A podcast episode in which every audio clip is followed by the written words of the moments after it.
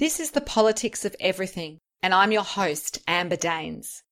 Welcome to the podcast where we want to discuss the politics of everything from money to motherhood, nutrition to narcissism, startups to secularism, the environment to equality, and much more.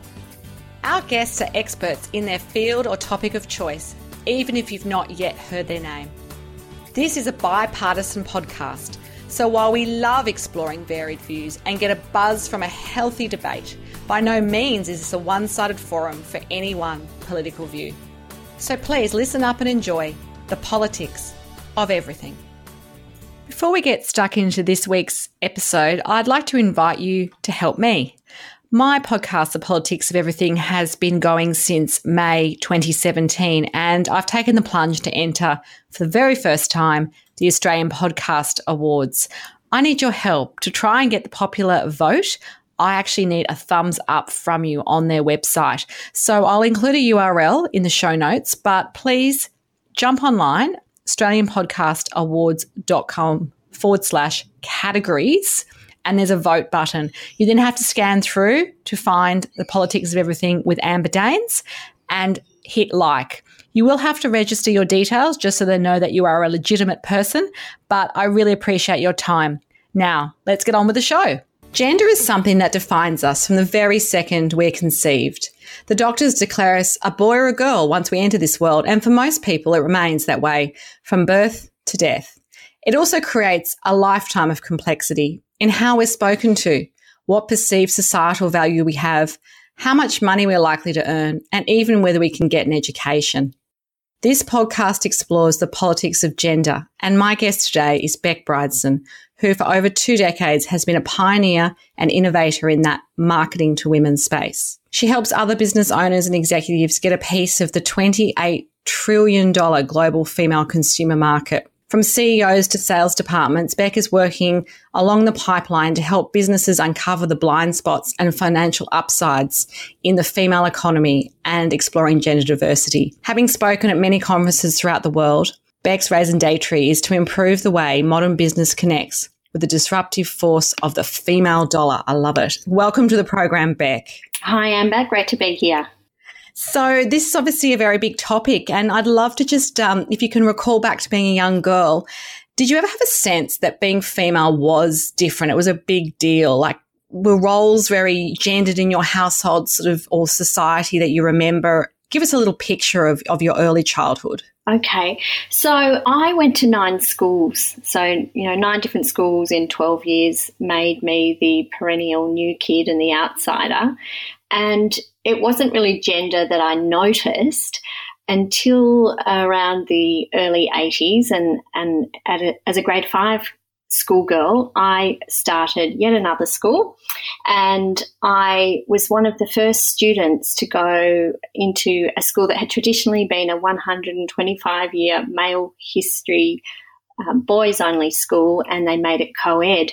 So I started to notice it a lot at that stage. I noticed that aside from the uniforms, it still seemed to largely be a curriculum that maybe was more suited to boys than girls everything from the you know the sports reports all of the old boards on the on the um, assembly hall that had boys' names, a, a, lot of focus around cricket and football, and not a lot of opportunity for girls to be seen as really successful in competing in international sports, and and that kind of um, you know really obvious, um, I guess, patriarchy existed. And then when I look back and I think, you know, the, the Bible, it's full of male characters and our school um, our school books, our curriculum was very largely male driven. I studied art for years and we always studied male artists. So in retrospect, I can see that there were, it really just was the um, status quo. Absolutely. I do wonder sometimes how far we've come when it comes to that education piece. Interestingly, I'm I'm sure that your early career also had some gender divides, if you like. And I know for myself, I worked in a male newsroom um, is my early 20s, you know, post university, pretty much was the only female business journalist on the floor at that time. And it did impact me. So, do you have a career moment where you thought, "Wow, this is this is really going to be hard, or this is going to be challenging"? Well, the the t- moment I decided I wanted to be in advertising was when I watched Bewitched, and you know, I really loved the job that Darren had. But even when I think about the, the TV diet that I had back then, it was I Dream of Jeannie, it was Bewitched.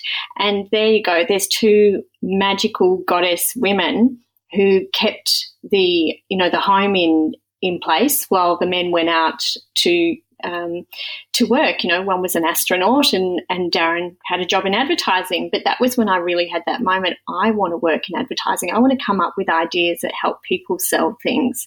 So um, when I got into the industry, yeah, I, I again, I didn't see it necessarily overtly to begin with. Um, and certainly not as much as I see it now in in hindsight. But my first six months as a junior, as an unpaid intern, I mean, there was some some massive harassment that uh, you just had to suck suck up because you were um, suck it up because you were lucky to be in there. You know, that was the idea. Is if, this is a competitive industry, and if you're in, then you just take what's put out there if you want to stay in the industry. Um, and I guess as I got older, as I got into my first time, my first full time role, um, there were there were comments. There were you know wear short skirts, flirt with our clients. There was an assumption, um, as you know, probably a decade into my career, that uh, if you're in the boardroom, you're possibly the EA, and uh, I think people just weren't used to seeing women in the boardroom unless they were in those roles where you were support rather than um, C-suite. And, you know, that really made me wonder about, you know, what is it that they think that women add? What sort of value are they adding? And I felt that there were a lot of times where perhaps, um, you know, the, the assumption was I was fair game. And, and what did that say about my brain? What did that say about what I had to offer? What was the value that I was bringing? And it certainly seemed that women did not um, bring the value that my male counterparts did. And I was very often the only female in the creative departments. Um, and then as I got older and more senior, this sort of behavior became more covert and it was it, sort of insidious. And there was a lot of um, manipulation, I guess, around um, the entitlement of the of the men and in in the end, I was um, one of three percent of women in advertising to reach the role of creative director, and which is a huge achievement. And I, I do want to stop you there because you've been in the industry a long time, and I guess then you know that's a bit of a novelty to have reached that that really senior role as a female in a male dominated world. I always picture Mad Men when I think of advertising, and I've had enough experience with advertising agencies to know the hierarchies that you're talking about. You've also won numerous international awards and you have been recognized for your work, which I think is the key point here that it's your work that's speaking volumes. And I guess, did you ever feel like you had to pedal harder because of those whether it's overt or not biases in the industry. Yes, and I do think I I learned a, a, lot of my mentors and the people that I learned my craft from were males. I mean, there were there were no females in the role that I wanted, and so I had to naturally look to to the way the males behaved and and what. Um, what was acceptable and how did they think? And so I learned to look through a male lens, and and I learned how to think like them and act like them and speak like them to a degree. I'm not, I'm not saying that I totally lost myself, but I was aware that I was losing myself as we got, um, as I got older, and that there were no women, and that if there were women, they they as soon as they had children, they left the workforce and um, they weren't welcomed back. So it was definitely a case of me, um, you know, I, I, sort of joke that I'm a recovering misogynist because I even would write advertising concepts that had the usual cliches of woman at home or woman as um, objectified and man as the um, the hero in in the work that I was producing and that was the way to get my work seen and th- through the um, the clients. And anytime I tried to put women into those powerful positions, they'd say, "No, that doesn't that doesn't work. You know, that's not that's not the way the world. That's not the way we work. That's not the way we sell our products." And that's when I started to see there was a problem with gender and the way we were perpetuating old gender stereotypes. Interestingly, you found an opportunity in that though. And I know on the back of this wealth of experience you had in advertising, you identified a gap in agency attitudes and processes within this so called female market. And I know that when you started your agency, Venus Comms, in 2004, things might have seemed like it was going to be, you know, an opportunity, but probably a bit of a battle too. I'm curious to know has the state of play really improved in that 14 years since you started the business? And what kind of work do we still need to do to level this playing field, not just in advertising, but in so many workplaces ac- across the planet? Yeah, well, in advertising specifically, um, a survey was done last year with all of the agencies, and we've still got a, a great big bias and heavy representation of males. Um, so that hasn't improved. And uh, a staggering 42% of female employees across agencies report that they've experienced sexual harassment, um, 20% who've experienced it a couple of times. So uh, there's that side of, you know, let's call that an HR issue. Um, but from a business perspective, you know, this this is a problem because we're not having enough access and women aren't being given enough opportunity to be able to bring their insights and wisdom to a world that is still very male lensed. And that's that's the concept of um, female lens thinking. Is it, not that you have to be a female to use a female lens. Male or female can use it. I mean, I plainly learned to use a male lens in order to to succeed early in my career.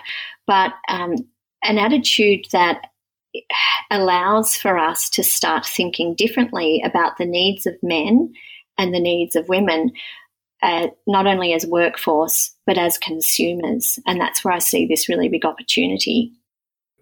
That's fascinating. And obviously you've you've made a great living out of it. And I love this mantra that happy women equals a bigger basket and, and lifetime of loyalty it sounds like there's a great economic reason why engaging women in, in the process is so key. Would you like to give us some examples of why it's good for the wider economy? Because sometimes I think when there's some financial incentive, if you like, it's more likely to happen because men and women will both buy into that. Yeah, well, absolutely. I mean, if um, if you think about Melinda Gates, she has said that we're sending our daughters into workplaces built for our fathers. So we are existing and we have received a history of this um, of business that has had men build it and they've built it as best as they can. And yes we have been creating and selling products for women since business has begun. But here is a moment here is a disruption in the marketplace to say we've received all of this wisdom, but how about we create some new wisdom around women's needs and wants and desires because we've come so far as a society where more women are working and they're working full time or they're working part time and they're still juggling their household. So how can we better approach um, the the products and the services that we're offering in order to better cater for a new and modern society where gender balance is um, you know a, a, hot topic and something that really can add value to the bottom line. Um, women are the biggest purchasers and they're going to be worth 75% of the discretionary spend or, or they'll be making um, those decisions in households within the next decade.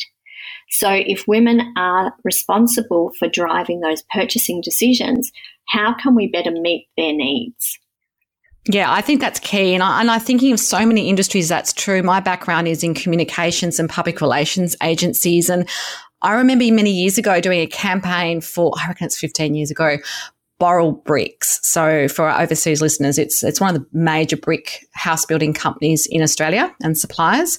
And we worked out that we needed to put sample bricks in packs that women could carry home because they, at the end of the day, were making the decisions about what colour and style of bricks were going into new house builds.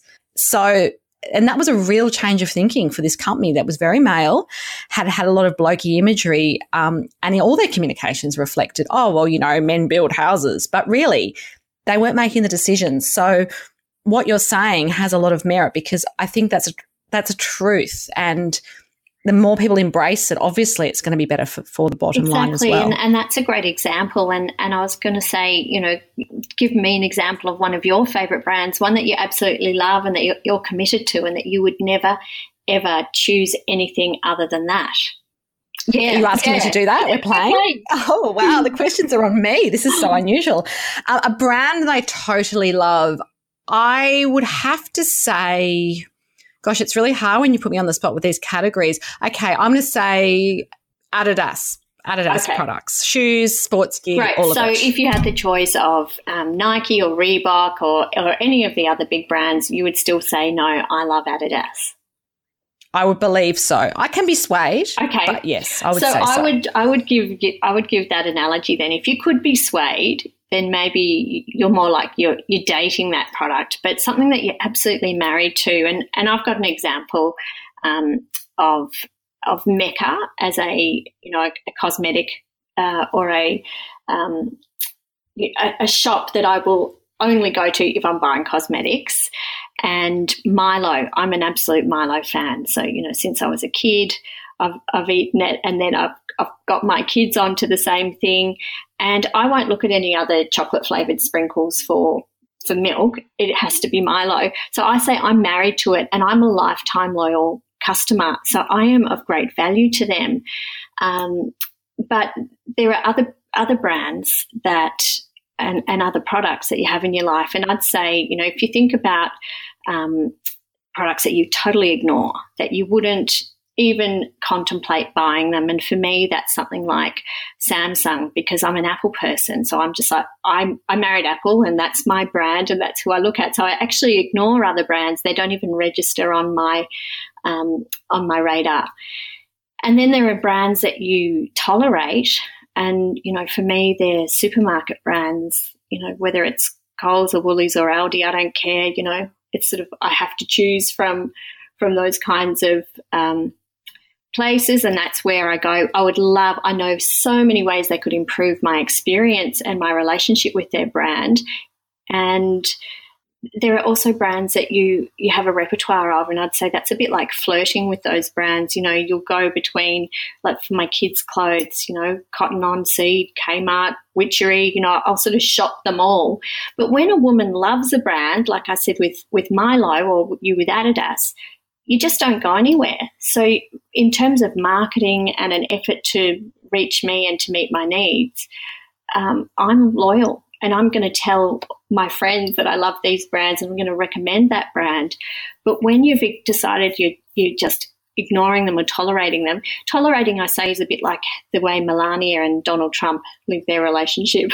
you know, We're assuming, but yes, all the evidence is uh, is in that in yeah. that realm, isn't and then it? When you're dating them, it's like when when Sophie chose um, to chose Stu from The Bachelor.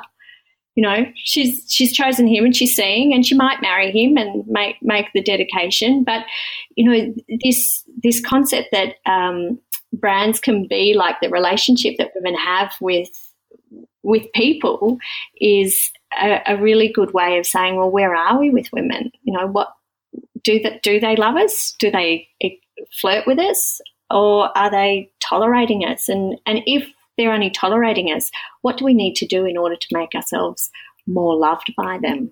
You know, how do we move them up into that um, loyal relationship?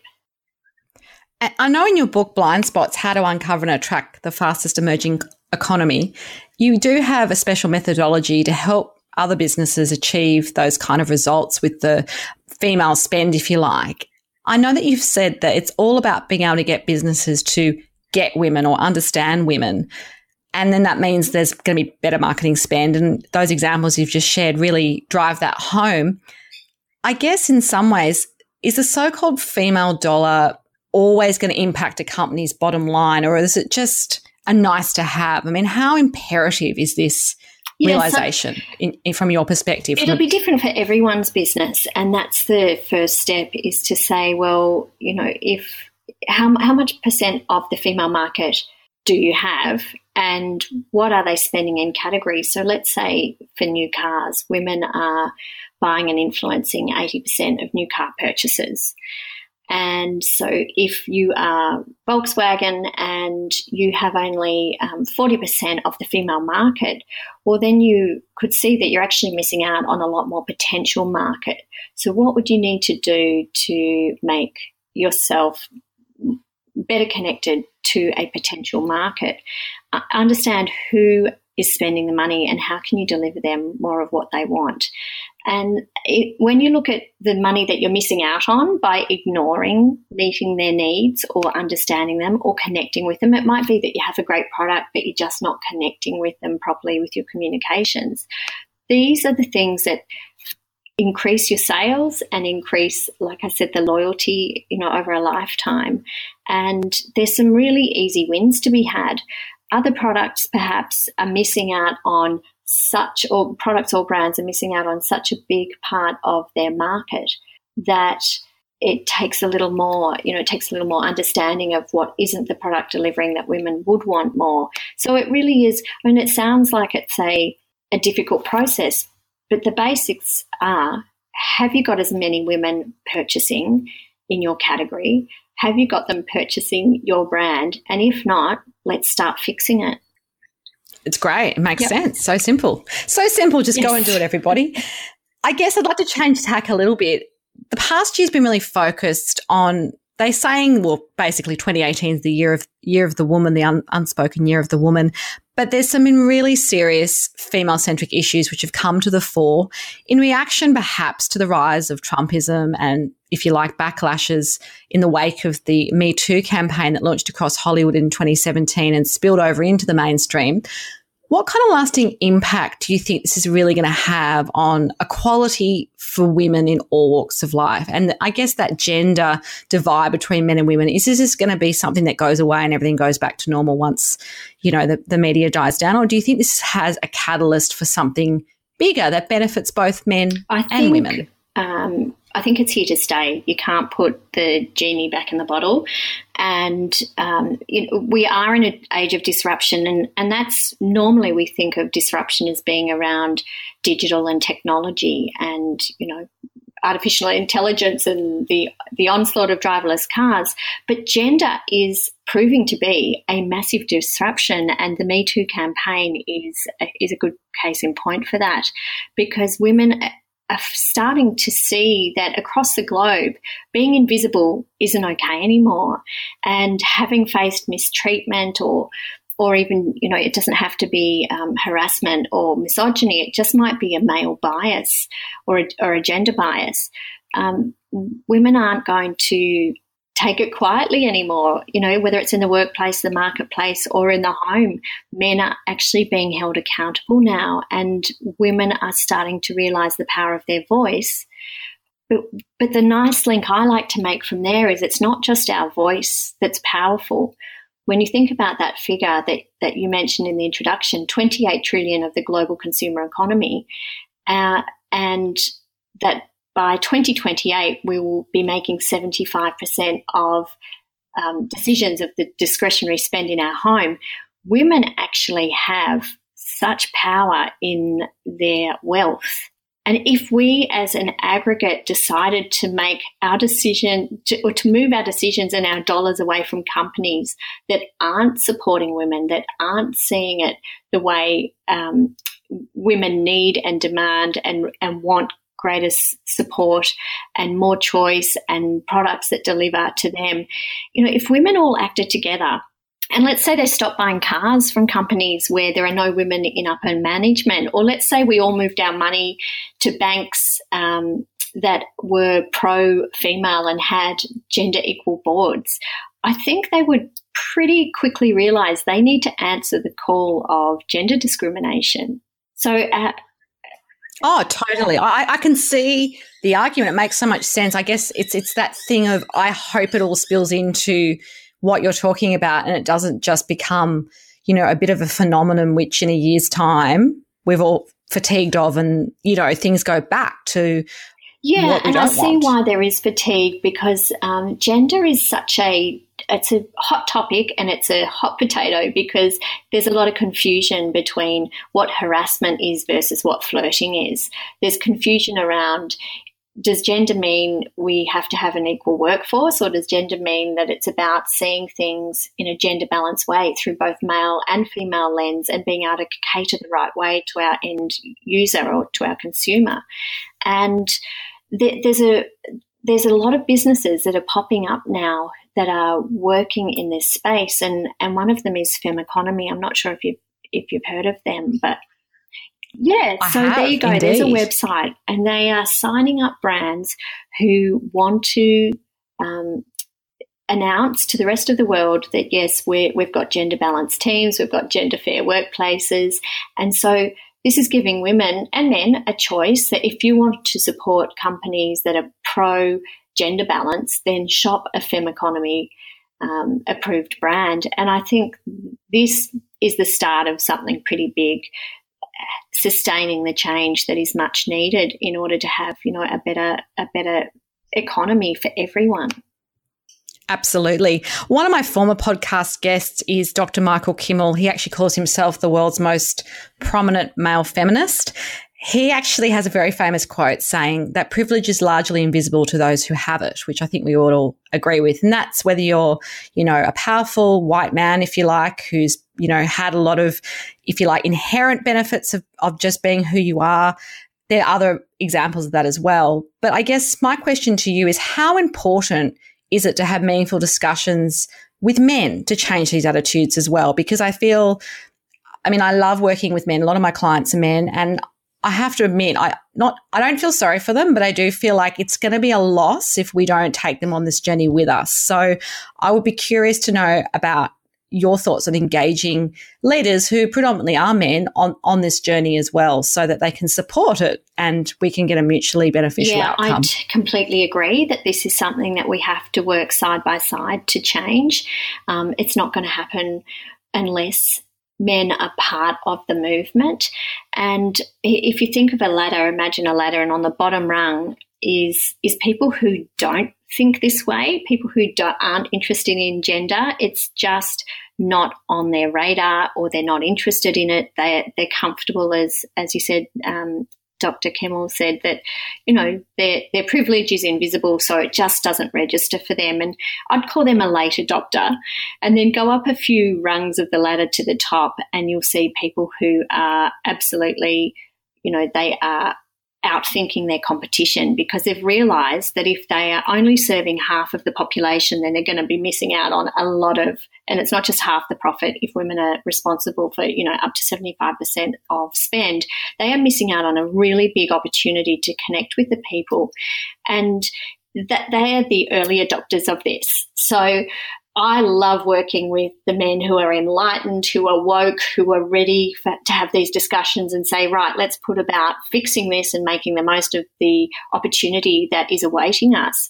But there's a lot of people in between as well. You know, everything from um, companies that are group thinking and really not taking any notice of it to those who are rethinking. And often I go into a business when they're rethinking their attitudes towards gender and um, possibly rethinking why are they number three or number four in the category when you know what is number one doing that is so much better and um, you know working with with people who are ready to have their blind spots illuminated is such a satisfying experience and i've learned recently that if the leaders don't see it I'm not going to be able to convince them, you know. They're, they're the late adopters and there's no changing their minds right now. Absolutely. I always ask my questions to my, my guests two final questions, and I'd love to get your feedback on these. Do you have any special mentors or inspirational people that have guided you? And if so, who are they and what have you, they taught you I have life? had so many of them, so I probably can't name them. You'll have to just pick one, one major one, and I guess what the Well, takeout my, would be. My belief is that, you know, the student appears when sorry, the teacher appears when the student is ready. So, you know, throughout my time, I've had lots and I kind of curate a lot of people. But look, globally, people that I, I watch and admire sort of, you know, in a space of, um, spirituality in life. I love Danielle Laporte and Glennon Doyle and Tami Simon. I think, you know, they help me ground myself so that I can be a better business person and a better mother and a better wife. And, you know, it really for me is about curating the best from people who are doing amazing work and, and having a look at how it works for me. Absolutely. Final question. Last advice. What would be your best tip to anyone else who wants to succeed in the politics of well, gender? I think gender is showing us the subject, the awakening that we have. It's showing us that it can really impact the world and how um, we have relationships and how we do business and how our society operates. And that gender shouldn't be something that people shy away from and think it's it's too hard and it's it is that political hot potato and it's going to throw up all of these different uh, emotions from people who are experience gender in a different way. I think it can actually be the difference. I think the difference in men and women should be celebrated and loved and should be seen as a way to create new opportunities which ultimately you know if you can reimagine your business from ground zero through a female lens, reimagine it through a male lens, and work out how can we best serve our society, what changes can we make, and how how do we make equal and better changes that accommodate everyone and that are good for everyone. And there's not nothing to be frightened of from segmenting your market into male and female. It's not a discrimination issue. It's actually an opportunity. I love your positivity and it's made me a lot more hopeful for the future. If you do want to connect further with Bec, I'll have some details on my show notes. Until next time, keep well. Thanks for listening today. If you've enjoyed the politics of everything, we thrive on feedback. So please add a short review and share the podcast with your network, your friends, and family. I'm also always on the hunt for fabulous new guests. So if you've got a view to share and an idea how to get our listeners excited, please email me at amber at bespoke bespokecoms, that's dot com dot au, and we'll be sure to get back to you. Until next time.